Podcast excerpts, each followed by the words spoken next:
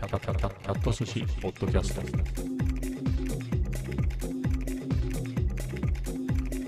第928回。今日は2023年9月5日火曜日です。いつもねこの聞き直して思うんだけどこの辺のさオープニングのテーマソング的なやつテーマソングなんだけどあれうるさいよね。自分でもそこ何喋ってるか聞きにくいなと思ってるんでちょっと今日ね音量 BGM BGM じゃないね。BGM は別にあるんでテーマソングの音量をちょっと下げてみようかなと思います。はい。えー、な感じなんですけど、まあ、昨日からちょっとバタバタしてました。うんいろいろバタバタしていてまあ、軽めので言うとね、昨日息子のノートパソコンのキーボードがぶっ壊れてたっていうことが判明して、えーどうすんだみたいなのね、いろいろ復旧したけど治りませんでした、えーみたいな話があって、あの、まあ、外付けのね、Bluetooth キーボードもともと上げてたんで、まあ、それ持ち歩きますってことで、つうか持ち持ち歩いてたんだけどね、えーキーボードが使えないっていうんでね、内蔵の。はい、まあ、それはそれでいいんですけど、なんか朝さ、あの、ヘッドホンを落としたっつう連絡があって、どういうことみたいな。ヘッドホンって落ちるあれ。耳にしてたら落ちなくない？あ、待ってね。AirPods とかああいうのは落ちるじゃん。あの、なんつうの？いわゆるヘッドホンだよ。あの、つながってるやつね。がっつりさ、あの、何？両耳くっついて、その間をさ、結構ぶっといプラスチックだかなんだかでちゃんとがっちりくっついてる、いわゆるヘッドホンね。あれ、落ちるっていう話じゃない？落ちたんだね。なくしちゃったとね。びっくりしちゃって。もう一生懸命、なんか、駅駅に、家から駅の間に落ちてた、落としたらしいっていうのね、駅に着く前に気づいて、戻って探したけどないっていうんで、まあ、もう一回自分も探しに行ったんだけどね、なかったね。うん。でも、その辺の工事の人にも落ちてなかったですか？って聞いたけど、落ちてなくて、残念っていうことでね。うん。まあ、それはそれで、えー朝からバタバタしましたよっていうのが一つで、えーと、あとはね、あのー今日ほら、メンタルクリニックね、心療内科を初めて行くっていうことで、まあ、会社が、あの、選んでね、やってくれたんで、そこ行かなくちゃってことで、それがね、夕方だったのね、5時からだったの。柏でね、駅近だったんだけど、まあ、それも結構ドキドキするじゃん。行ったことないから、そういうところ。ど、どんな感じで言うのかな、みたいなのとか、いろいろ緊張して不安であったんですけれど、えーまあ、場所は確認済みだったんで、迷うことはないなっていうところだったけれどね、どんな感じなのかなと思って、これいざ行ったらびっくりだね。なんかいろいろ自分でも探したときにね、まあ、そういうとこ行った方がいいですよっていうふうに言われて、まあ、それで探してね、あの会社の人に言われて、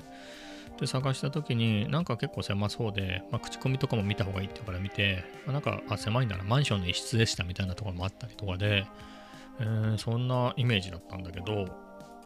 まあそこそこの大きさのクリニック？で、なんだろうな、診察室なんかも結構いくつもあって、第3待合室みたいなのぐらいまであって、結構人も多くて、まあ、先生が一人でやってるとかじゃなくて、何人もいたね、5、6人いいんじゃないの？まあ、この日はこの人が来る、来ないとかね、何時までとかいろいろあるみたいだけど、な感じで、まあじゃないとね、えっ、と、だってそれこそ9月1日に探してくれて、今日受診できたぐらいなんで、まあそんぐらい回転してないと初診でそこそのスピードでできるってなかなかないと思うんで、まあそういうことかって感じでね。で、行ってみたら、なぜ行ったことないじゃない。なんかイメージとは違う感じ？なんだろうな。もっとリラックスできるような雰囲気の何かそういうところかなっていうのは思ったんだけど、まあ、まあ普通のクリニックよりは小綺麗かなみたいな。でもそれも病院によってなのかなとかね。自分が通ってるやつは総合病院だから、まあ綺麗さで言えばもっと綺麗だし、でかいしっていうのはあるけれど、まあなんか思ったより、うん、なんかしっかりしてる感じのやつだなってのは思いましたね。で、えー、その、なんていうの？初めてじゃない。こういう人が行くんだろうなっていう、なんとなくの勝手なイメージがあったのよ。えっ、と、まあ、イメージと髪の毛の色はかなり、こう、際どい感じの色で、いろんなとこにピアスがあって、なんかすげえリストカットの跡がある人とかが、集う場所みたいな先入観があったんだけど、なんか全然ほぼほぼ、なんか自分がイメージしてた、そういうとこに通う人っていう感じじゃなくて、え、な、何しに来たのみたいな感じ？あ、何しに来たのって、まあもちろんあの治療に来てるんだけど、見た感じ全然わかんないね。そういうもんなんだね。うん。まあ、だから、そ行った方がいいですよって言われたらそういうことなんだね。なんか思ってたのと、なんか全然違う感じで。わかんないね。まあ、こんな風に、まあ、いろいろ抱えながら薬を飲んだり、まあ、薬が出ないってことはないと思うんで、そこに通うような人は、えー、なんでしょうね。まあ、そ薬を飲んだりしながら、えーやってんだな。意外とそういう人がいっぱいいるんだなっていうのをね、ちょっと実感いたしました。だってさ、そこにいる人みんなそうじゃん。ほら、俺なんかほら、まさに素人じゃん。生まれて初めてそこに来て、の、ね、今日初めてそこに来て、生まれて初めてで、他はね、何回目か知らないけど、結構慣れた感じで、どうも、なんて言ってさ、受付なんかの人と、今日はこれで、みたいな感じで、何みんな手慣れてんのみたいな。えーだけど、まあ、そりゃそうだよね。自分だって内科で通ってるところは手慣れてるから、はい、買って知ってる感じだね。入院したこともあるし。だけど、へーって感じでね。うん。ふむふむという感じでございました。でもさ、どんなこと聞かれるとかもわかんないし、あとね、問診票、なんかね、一応何がいるのかなと思って、事前に、えっ、と、まあ、保険証とお薬手帳とあれは用意してって会社から言われてたんだけど、それ以外で何かあんのかなと思って、問診票を書くから、ちょっと15分早く、予約時間より早く行ってくれって言われてたんで、あの病院のホームページ見て、他なんかかな、問診票とかなんかないのかなと思って見てたらあって、結構意外とボリューミーだなと思って、えーそういうのも事前に調べて、ちょっとこれはもうちょっと早く行った方がじっくり書けるかなと思って、はい、な感じだったんだけど、そういうのもいろいろ書いてね、結構いろいろ書くのね、あれ。じゃあ俺書いてから、あ、違うなと思ったことあった。なんか微妙な 5, 5つぐらいの選択肢から選ぶんだけど、まあ、今思えばこれこっちだったなとか、こういう意味だなとか、だから例えば病気、家族で病気の人いますかって言われて、なんかほら、健康診断の問診票に書くじゃん。ああ、おばあちゃんの妹ががんで、他はがんとかないですね、みたいな感じで、その観点で書いちゃったのよ。よくよく考えたらさ、メンタルクリニックだからさ、うつ病になった人がいるかとか、そういう観点で聞かれてたのね。全然気づかなくて、それは言ってよ。わかんないもん、それ素人はさ、そんな感じでわかりませんみたいな。ちょっと違う受け答えしちゃって、しかも問診票だけじゃなくて、実際にその病気、家族でどうですかって言われて、その通りの話だったね。あ、そっち方面の話はちょっと全然気づかなくて。素人はダメだね。うん。はい。まあそんな感じだったんですけれど、まあいろいろ話して、まあ、こういう経緯でみたいな話したら、そこはいいからみたいな。症状を話してくださいみたいな。そこは長いからもういいですっつって。うん。その会社の云々みたいなことは、あのこちらでは何ともできないから、あの産業医に相談して、産業医から言ってもらってくれと。で、あの今のあなたの症状を言ってくれって言われて、あこんなですかねみたいな感じで言って、なるほどみたいな感じでね。これはこういうわけですねみたいな感じで。よし、じゃあ、これとこれとこれ薬出しますから、これ飲んでくださいって言われて、いやいやいや、薬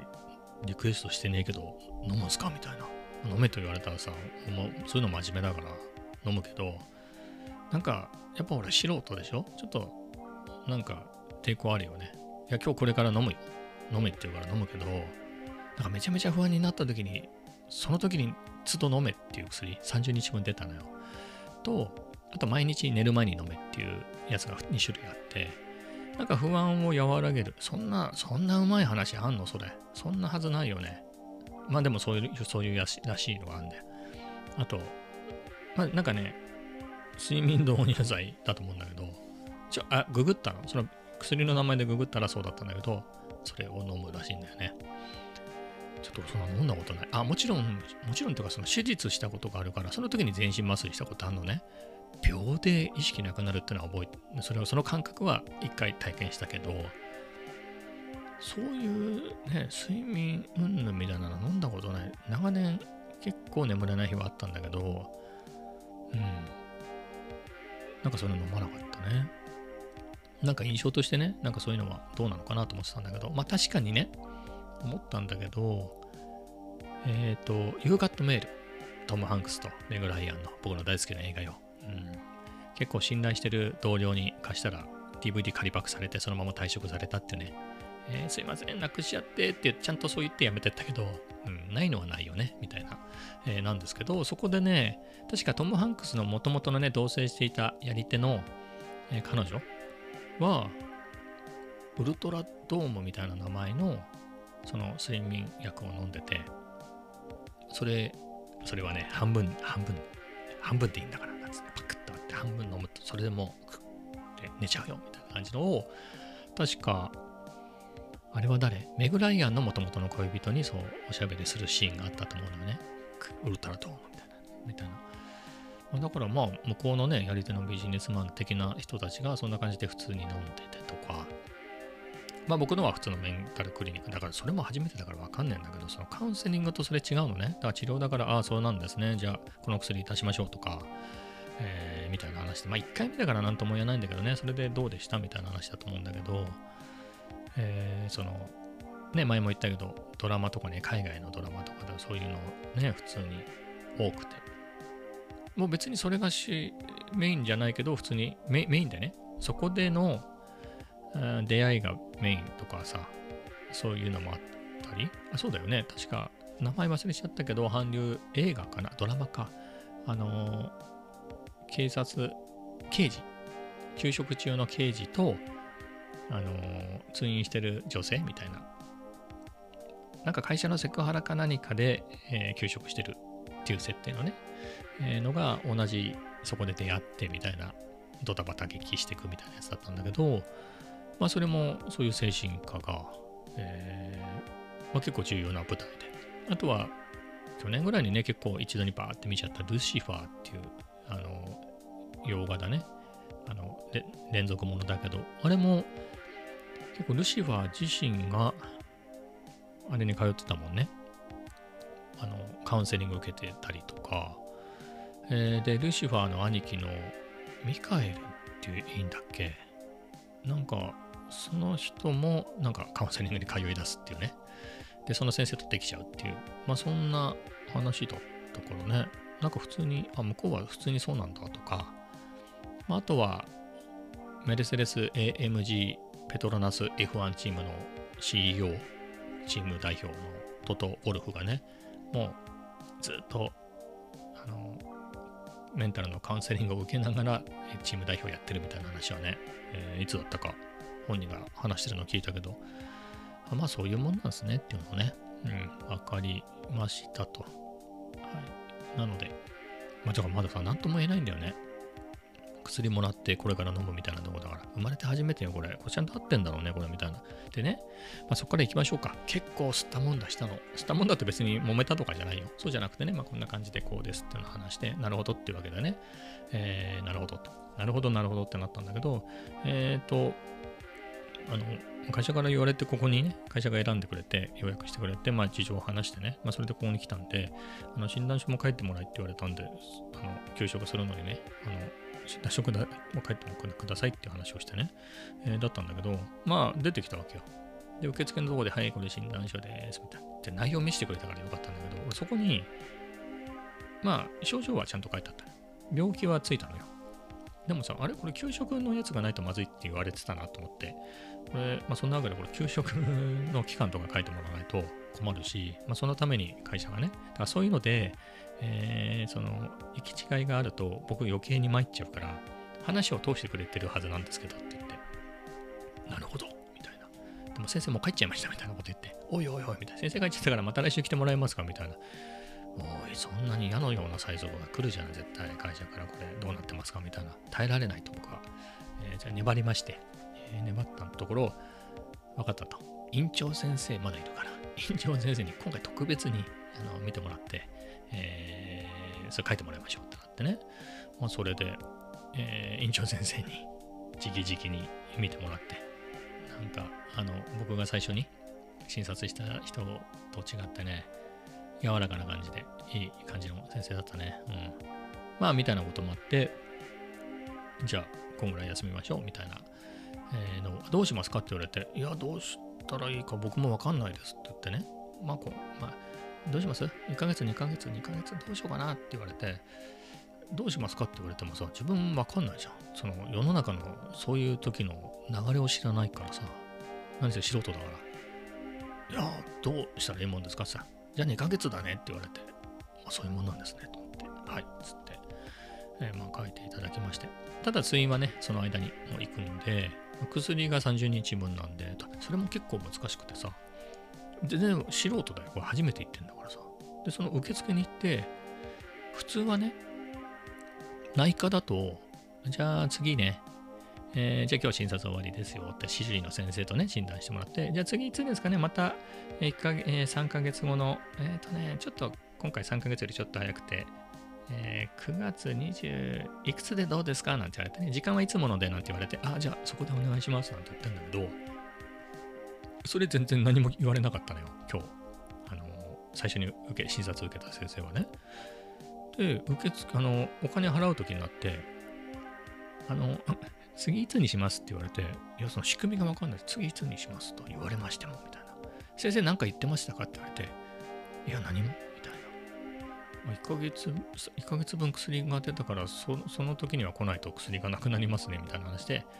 じゃあ1ヶ月後で、みたいな感じになって、あそういうもんなんですね、みたいな。よくわかんないけど。1週間おきに行くべきなのか、2週間とかなのかね。全然わかんないじゃない。だから内科も最初は検査検査でめちゃめちゃ頻繁に言ってたのね。えー、ほんと、じゃあ急いでやりましょうなんつってね。検査、今週土曜日来れますかなんて言って、じゃあ、じゃあ土曜日も来ますみたいな。で、また次の検査で、これまたこの日来れますかみたいな、はい、みたいな感じでやって、それでいろいろ落ち着いて、じゃあ2ヶ月に一遍ちょっと様子見て2ヶ月一遍。それでずっとやってきて3ヶ月に伸びたんだけど、そのメンタルとかわかんないからね、こっちも。うん。で、いや結構ね、ちょっとしんどかった。つまり、えー内科の診断、主治医と診断書のことで結構、あの会社と、まあなんか産業医の人が悪いって、その、今日のメンタルクリニックの院長さんも言ってた、それは産業医の手続きが悪いね、みたいな。加減、差配が悪いねっていう話になったんだけど、えーまあみたいな話でね、えーそこの手続きで行き違いになっちゃって、この全然進まなくなっちゃって、まあそんな感じでいっぱいいっぱいで、ちょっと会社に助けを求めて、もうどうにもできないと、この板挟みで、えーなんとかしてくれっていうので、いろいろ探してくれて、まあ今日のところに行ったんだけど、まあそんな感じで来てるにもかかわらず、また診断書が、違う診断書書かれちゃったさ、違う診断書ってあるよ。あの病気についてはまあ先生がちゃんと診断してるからそれでいいんだと思うんだけど、あの、休職させるから、もう会社の判断で休職させますと。つきましては、ここのメンタルクリニックに行って、もう全部話は通したから、一応診断を受けてもらえば、書いてもらえると。まあ、実際に診断してみないと何とも言えないけど、まあ、そこで話は通ってあるからって話でね。じゃないと僕がもういっぱいいっぱいで、その話できないっていう話でね。それが出るかどうかもわかんない不安な状態で、もう待ち、まあ、の待つのがもうとんでもなくしんどいって話で。まあ、そこまで話を、あの、つけてくれたっていうんで、今日来てるんですけどって言ったら、いや、特にそういう申し送りは書いてないですねって言われて、ちょっと待ってって感じじゃない。ねおい。粘るでしょ？私もちょっとね、またかみたいな感じで、またこの振り回されるなと思ったけど、粘ろうと思って。まあ頑張ったよ。本当に頑張ってね。うん。で、あのまあ結局、思い、まいろいろこんな風に話したんだけど、みたいなとこで、あ、それでですね、みたいなのが、あの、あの、腹落ちしたのが、僕、休職してんの確かじゃない。産業医の指示で休職してて、で、今も、やっぱちょっと今無理だねっていうことで会社判断で、やっぱり延長してんのね。会社判断で延長なのよ。でも、あの傷病手当とかそういうのをもらうには、正規の手当でいくあの手続きでいくと、やっぱりその診断書が必要なわけで、まあ、それで今日メンタルクリニックをなんだけど、いろいろ会社が手手をね、尽くしてくれてやってるんだけれど、あのまあ、そういうわけだから、今休職してますって言ったわけよ。だって休職してるからさ。して、あ、何？休職してんの？なんて言って、その最初の先生がね。だからその先生はもう休職してるから、休職の診断書はいらないと思ったらしいんだよね。でも、その、さっきのね、いや、えーこういうわけで産業医の、あの、もう、なんだろう、判断でもう即休業した、休職した方がいいっていうのですぐ休職して、で、まあ別、別なね、内科で通ってるから、そっちでね、診断書書いてもらえばいいっていうふうに向こうが判断して、そうやったら、結局、その内科の先生は、うん、あの診断書は書けるけど、あの給食に運年については書けないって言われて、まあ、みたいなことを、その、今日のね、先生にも話したんだけど、にもかかわらず、普通の診断書だけが出てきちゃってね。まあ、そんな感じで結構しんどかったんですけど、まあ、なんとか持ちこたえましたよ。うん、だからさ、その時点でさ、一旦処方箋は出たけど、金払ってないからまだ薬もないわけ。で、その都度ね、不安な時にすぐ飲む、都度飲む薬の処方箋ももらってたんだけど、今飲みたかった。その時飲みたかったよ、俺は。本当に不安で。やべえと思って。本当にね、結構頭を抱えるとか、あの文字通り頭をか、まあ頭を抱えるっていうか、その眉間をこう、こう掴んで、うーんってなっちゃうみたいなね。うん、パニックにはならなかったですけど、いやーね、危ないところでしたけど、まあ、なんとか踏みとどまって、はい、やりましたと。で、なんかもう疲れちゃったからね、まあ、さっさと帰ろうと思って、今日遅くなっちゃったの、そのバタバタで。5時から診断な上に、そのバタバタで、もう結局6時半ぐらいになっちゃったのかな。だから診察で30分のはずが、俺の話が長いもんだからさ、40分ぐらいかかっちゃって。もう最初の先生も、まあその辺はもう、あの時間がないからパパパパって行きましょうなんて言われて、初診60分で書いてあったんだろうと思いながらね、うん、何巻いてんだよと思いながらもね、もう何そこはもうどうでもいいのみたいな、ここの事情が分かんないとダメじゃないのと思いながらも、あ、そうってことでね、うん、まあ、はい、まあそんな感じでね、まあ、6時半ぐらいになっちゃったらもう帰ろうと思って、あ、もうちょっと経ってたね、なんだかんだ7時ぐらいになってたんじゃない？で、もう帰帰ろう、疲れたし帰ろうと思って、帰ってさ、ふっと気がついたのがさ、やべえと思って、なんかね、そのビル、その周辺はさ、柏都会だからさ、結構遅くまで、あのー薬局もやってんのよ、調剤薬局が。でも俺も電車乗っちゃったのよ。そしたらやっぱこの辺はなくて、あのその段階で7時半だったのね。大体が7時だし、そういうさ、イオンとか、あとはドラッグストアに入ってる調剤も、まあ、松清が7時まで、ギリ7時までで、えー他は6時までですみたいなとこばっかりなの。やべえ、もうダメじゃんみたいな。まあ、別に今日飲まなければ死ぬわけでもないから、まあ明日でもいいかなと思いつつ、どうしたもんかなみたいなこと思ってて、見たらさ、イオンに2軒空いてて、あ、なんかそこはまだギリギリやってる、30分ぐらいやって、ね、8時までやってるから間に合うなと思って行って、間に合ったんだけど、したらさ、すげえ待たされた上に、ちょっと今電話で問い合わせてるから待ってくれって言われて、何かなと思って散々やり取りして待たされて、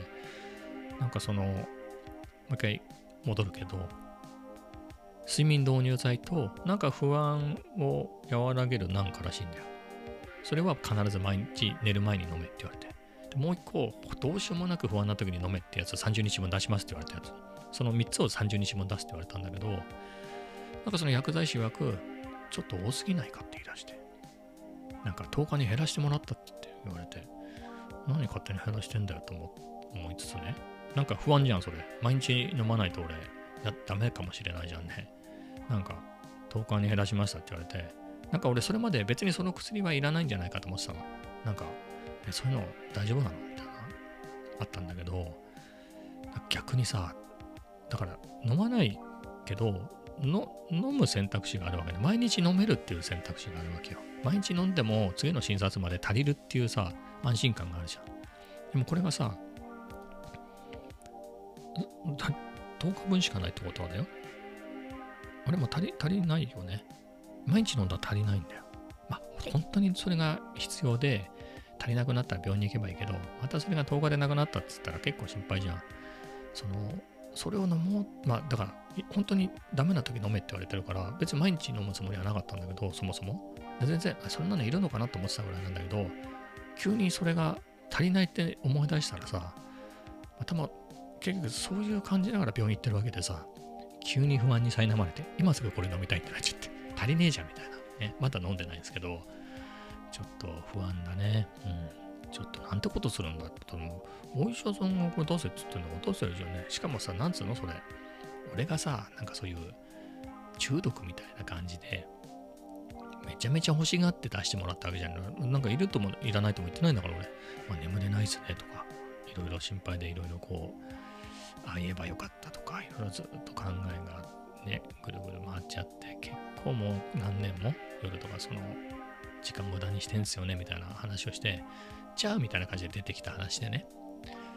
だったので、うん。まあ、よくわからないですけど、まあ、飲んでみないと、わかんないじゃん。それがさ、どういう時に飲むかって、毎日分あればね、次の診察までの分全部あればだよ。飲むこともできるじゃん。いつでもね、試しに飲んでみる。ちょっと今も、ちょっと不安なことがあって、なんか、なんだろうこれ、飲んだ方がいいのかなみたいになったけど、どのタイミングで飲むのかが分かんなかった。聞けなかったね。うん。病気の人はね、そんなに聞けないんだって、意外と。後から思い出しちゃったりして、ああ、ああ言えばよかったみたいな。だったりしてね。はい。まあそんな感じで、まあなんとか帰ってきましたけれど、まあ一旦、正式なね、その手順に乗ったんで、レギュラーなね、ちゃんとした、えーののな乗ったので、高かったね。1万5000とかかかったよ。そんなかかんの？いや、しなんだろう。あの、やっぱり早いところは高いね。あの、本人布団でその5500円だよ。あの、しし診断書で、初診料とかさ、なんか診察2回やっとからさ、トータル1万5000いくら取られちゃって。うん、でもこれ負けろってわけにはいかないでしょ、それ。ね。もう奥になった話じゃない。もう病院は難しいね。はい。1万5000取られちゃって。CD ラジカセ書いたなみたいなね、ソニーの CD ラジカセ書いたなみたいなこと思いつつ、まあ、一旦ね、そこは。まあ、今度はさ、まあ、それはあと送ればいいだけなので、あの、封筒に入れてくれたので、はい、会社の人事、労務宛てかね、に送ればいいのかなと思って、はい、送りますけれど、明日送ります、早速。まあ、そしたら、まあ、2ヶ月は、まあ、途中でね、その、傷病手当の申請とかもやるから、あれですけれど、まあ、やっとこう、ちょっと休めるかなって感じだね、そういう手続きに追われてね。だから2ヶ月ってのは、でもね、あの、ロームの人にこれってどのぐらい休むもんなんですか？僕全然初めてだからわかんないんですけどっていうのは、相談させてもらってたの。実際のところってどんな感じなんですか？つって。そしたらやっぱり言ってたね、まあ2ヶ月とか3ヶ月とか、そういうのから入って、延長、延長っていう人が多いですね、みたいなこと言ってて。まあ確かにね、今回1ヶ月半やって、8月全然休めなかったって話は、ここずっと、えー、恨み事のように、ポッドキャストで言ってましたけど、本当よ、1ヶ月は無理だって。1ヶ月は、本当。1ヶ月はね、どう考えても無理だね。いや、1ヶ月半でも無理だっていうことにね、気づいた。甘かったね。なんか女の2週間ぐらいでいけんじゃねえかって思ってたの、自分。全然2週間ぐらいで俺は全然いけんじゃねえかなと思ったんだけど、うん、甘かったね。やっぱそれじゃダメなのよ。ダメっていうのが、いや、なんとなく思ったの。なんとなく、あ、そういうことかってのを、やっぱ8月入ったぐらいにね、やっぱりいろいろ追い詰められたってのもあるんだけど、あ、なんか、もう、あ、つまり、ちょっと待ってね。話が、ごめんなさいね。えーでいくと、だから最初は、7月の18日ぐらいに診断を受けたんだよね。まあ、面談して、明日から即休業した方がいいと。危ないと。あの、血圧危ないですと。俺もね、死ぬかも。死ぬかもってあの、死ぬ死ぬみたいな死ぬかもじゃなくて、これやばいっすよねみたいな話で、やばいっていう話になってね。これはやばいねっていうことになって、産業医の人も。えーで、休むことになったんで、もう最それも最初はに月末までだったの。うん。まあ、そんぐらい、まあ、月末かなみたいな感じで。一旦月末で様子見ましょうってなったんだけど、産業医の都合がつかなくて、なんかね、それより早く2回目の面談ね、経過を見ることになって、それまでに下がんなかったんだよ。前日やっと下がり下がり始めて、数字が良くなり始めてみたいなとこで、これじゃわかんないねってなって、じゃあもう20日伸ばしましょうみたいな感じになったのね。8月の20日ぐらいまでってなったのよ。で、まあそこでね、さっきの手続きがバタバタして、これこのフローじゃ無理ですっていうことが判明して、どうすんだみたいなことになって、うん。まあそれで休ますでしょ？だからさ、1ヶ月みたいなスパンではもともと、あ1ヶ月休みます、2ヶ月休めますみたいな、ゆっくり静養してくださいみたいな感じじゃないのよ。もう次の手続きがあるから、もうこうしてこうしてこうしてみたいなのがすっごい世話しなくて、まあ、それもしかもうまくいかなかったっていうので、これ1ヶ月とか1ヶ月半でどうやって戻る、ね、戻れるわけがないなっていう現実に気づいてね、もう1ヶ月半休んでるわけでしょ、もう。でも休めてないから。ここからもう2ヶ月じゃない。もう3ヶ月半でしょ、それ。今回、満期でさ、今回2ヶ月です。なんとかなったとしたらさ、それでも2ヶ月でしょ？もうちょっとみたいなことになってさ、もう1ヶ月だとか、もう2ヶ月だねなんて言われたらさ、これ。だからみんなさ、半年1年帰ってこないっていうのはそういうことだよね。うん。戻れないよねっていうのもね、そこまでなるとね、ちょっとね、実感しました。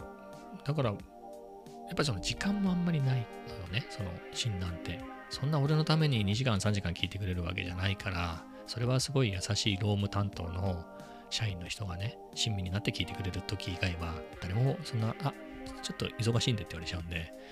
えー誰も聞いてくれない話で、まあ、ボッドキャストで話しかないですよ。うん。まあ、ぐらいの感じなので、やっぱり30分とかね、まあ、初心なんで今日粘ったけど、粘ったからさ、なんか、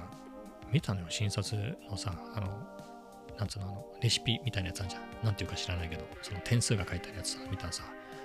えー初心60分以上って書いてあったんでね、あれで高くなったね。うん。あれで高くなったと思うんだよ。まあ、みたいな感じでね、30分とかでしょ。それで薬がどうだったとか、こうでしたみたいなことやっていくと、まあ、あれだね。そうそうはっていうことだよね。時間かかるなと思って。いや、めちゃくちゃさ、金出してくれて、もう俺のために、すげえカウンセリングとかも、毎週受けられてとか、それも時間無制限で、俺の話2時間でも3時間でも聞いてくれるみたいな、まあ、そんな話ないと思うんだけど、ぐらいやれば結構早く戻れるかもしれないけど、でも現実そうじゃん、病院ってさ。いくらでも患者いるからさ、そんな中でやっぱり30分とかね、それでもやっぱり場合によっては遅れる、ね、伸びちゃったりすることもあるけど、そういう中で治療してって、ね、毎日ってわけじゃないんだから、それも。まあ、1週間とか頼んだら1週間とかなんのかね。まあでもやっぱ薬そんだけ飲んで休んで、ちょっとそれで様子見てくださいよ。ダメならもう途中で来ていいですからみたいな話だから。ねえ、まずは次の薬切れるまで、それ今ので様子見て、休んでみてっていうところだからね。うん。まあ自分としてもなんともだね。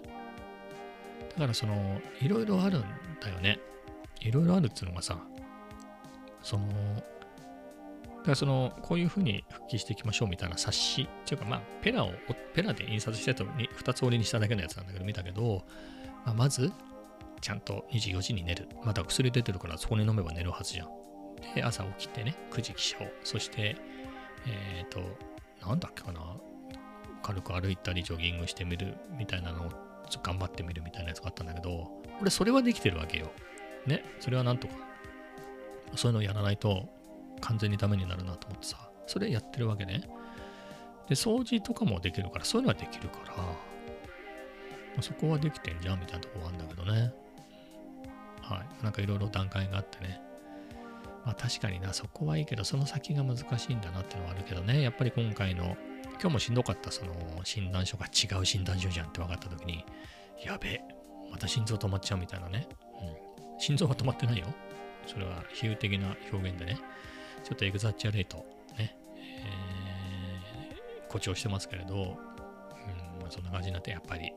しんどいな、みたいなね、のはありましたけど、まあ、やっとここからスタートで休めるので、ちょっとお金は痛いですけどね。はい。やっぱ働いてね、もうバリバリちゃんと給料もらって、MPC1 とか買いたかったよね。うん。そのまあでもそういうことも言ってられないんで、はい。頑張っていこうかなと思いますけど。でね、遅くなっちゃったんだけど、その、いつもね、ジム行くときってさ、まあ、コメダ行くときってジム行く前提で、その、安いさ、アディダスの4000ぐらいの、あの、ランニングシューズを履いていってるわけ。じゃそれさ、見た目的に結構しょぼいのよ。うん。走る分には全然俺には OK なんだけど、街に出る感じではないのね。なので、まあ、今日、柏なんで、柏でもおしゃれしていきますよ。はい。まあ、そんな感じだったんで、ニューバランスだったんで、走り感じでもねえなと思いつつ、でももう遅くなっちゃったの。いつも米田に行くぐらいの時間になっちゃったの。帰ってきたら。調剤浴局でも紆余曲折あってさ、なんか本当に何もかもうまくいかないなっていうところだったんですけど、で、まあ、8時ぐらいで一回帰ってまた出てくるのめんどくさくなっちゃうなと思って、もう一旦米田行こうと思って。まあ、その前にお腹すくから、すかない、そんなに空いてないんだけど、朝バナナ、昼ちょっとグラノーラ食ったみたいな程度だったんで、まあ、食べないといけないなと思って、今日も頑張って牛丼食うかみたいな感じで。すんげえお腹いっぱいだね、今でもね。並盛り。並盛りは多いよね、あれ。あれ、特盛りぐらいあるんじゃないの？あの、本当は。で、なんでいつも小盛りにしようと思って小盛りにできない？だから小盛りがどんぐらい小盛りかがわかんないとさ、やっぱりほら、不安じゃん。ね。だから病院行ってんだからさ、小盛りはこんぐらいですっていうのを、ね、一回食べてみないことにはさ、不安になっちゃって選べないって言うんだよ、俺。ね。うん。だからその俺の身にもなってほしいんですけど、まあ、それで並盛りちゃんと頼んじゃったから、また結構うまいんだよね、あれね。うん。でもあれよ、つゆ抜きね。つゆ抜きネギダグで頼むんで、塩分控えめで。えーま、それでいただきましたけど、すんげえ多いなと思う。並盛りね。やっぱり、今度行くときは小盛りにしようかなと思いました。はい。まあそんな感じで食べて、でコメダに行って、うん。まあ、ホット、今シーズン初ホットカフェオレを飲んで、なんかね、なんかあんまりやる気が出なかった。うん、全然出なかったね。ただ行って、まあそ、これ以上行ってもなんか勉強する気配もないし、自分的に。もういいかなと思って。で、ポッとね、あの、ジムのアプリ見たら、空いてますって出てるから、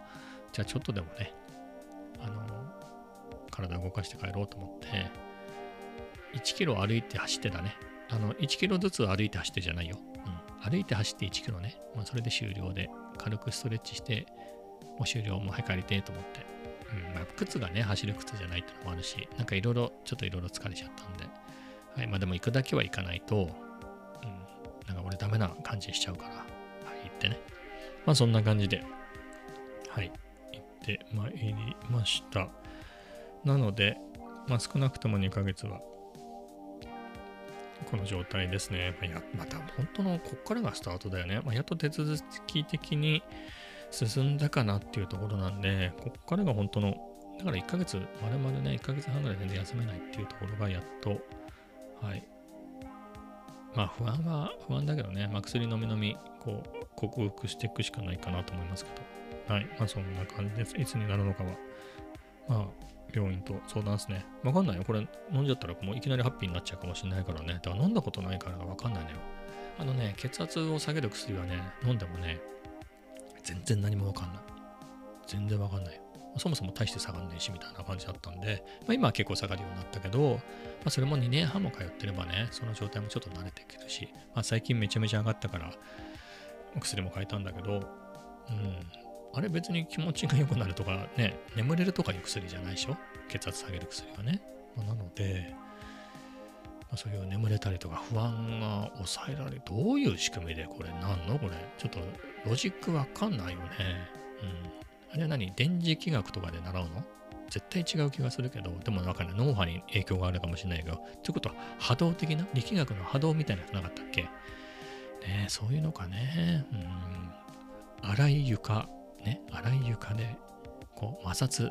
ね、摩擦がどうのこうのって言ってる段階の僕にはちょっとハードル高いなと思うんですけど、まあ、飲んでみないとだね。はい。まあ、結構ね、今11時22分なんですね、夜の。まあ、9月5日中ですよ、珍しくね。だからもうほら、薬飲んで寝ようと思ってるから、えー早めに取ってるんでね。だからこれ飲んで、なんかね、ちょっとどうなのと思って、この薬と思って、ちょっといろいろ調べたら、30分ぐらいでこう、ふっと眠くなっちゃって、もう気づいたら朝みたいな、途中で目が覚めないなんて言うんで、大丈夫これ俺、もう目が覚めないってことはないのこれ。これが最後の、あ、これが最後のポッドキャストって可能性もなくはないじゃん、そういうの。だから飲んだことないからさ。ってなるとさ、これ、ちょっと今の段階で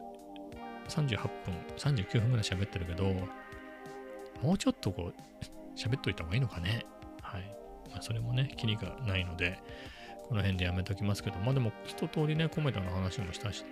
はい。じゃあね、最後に、最後いる？最後に、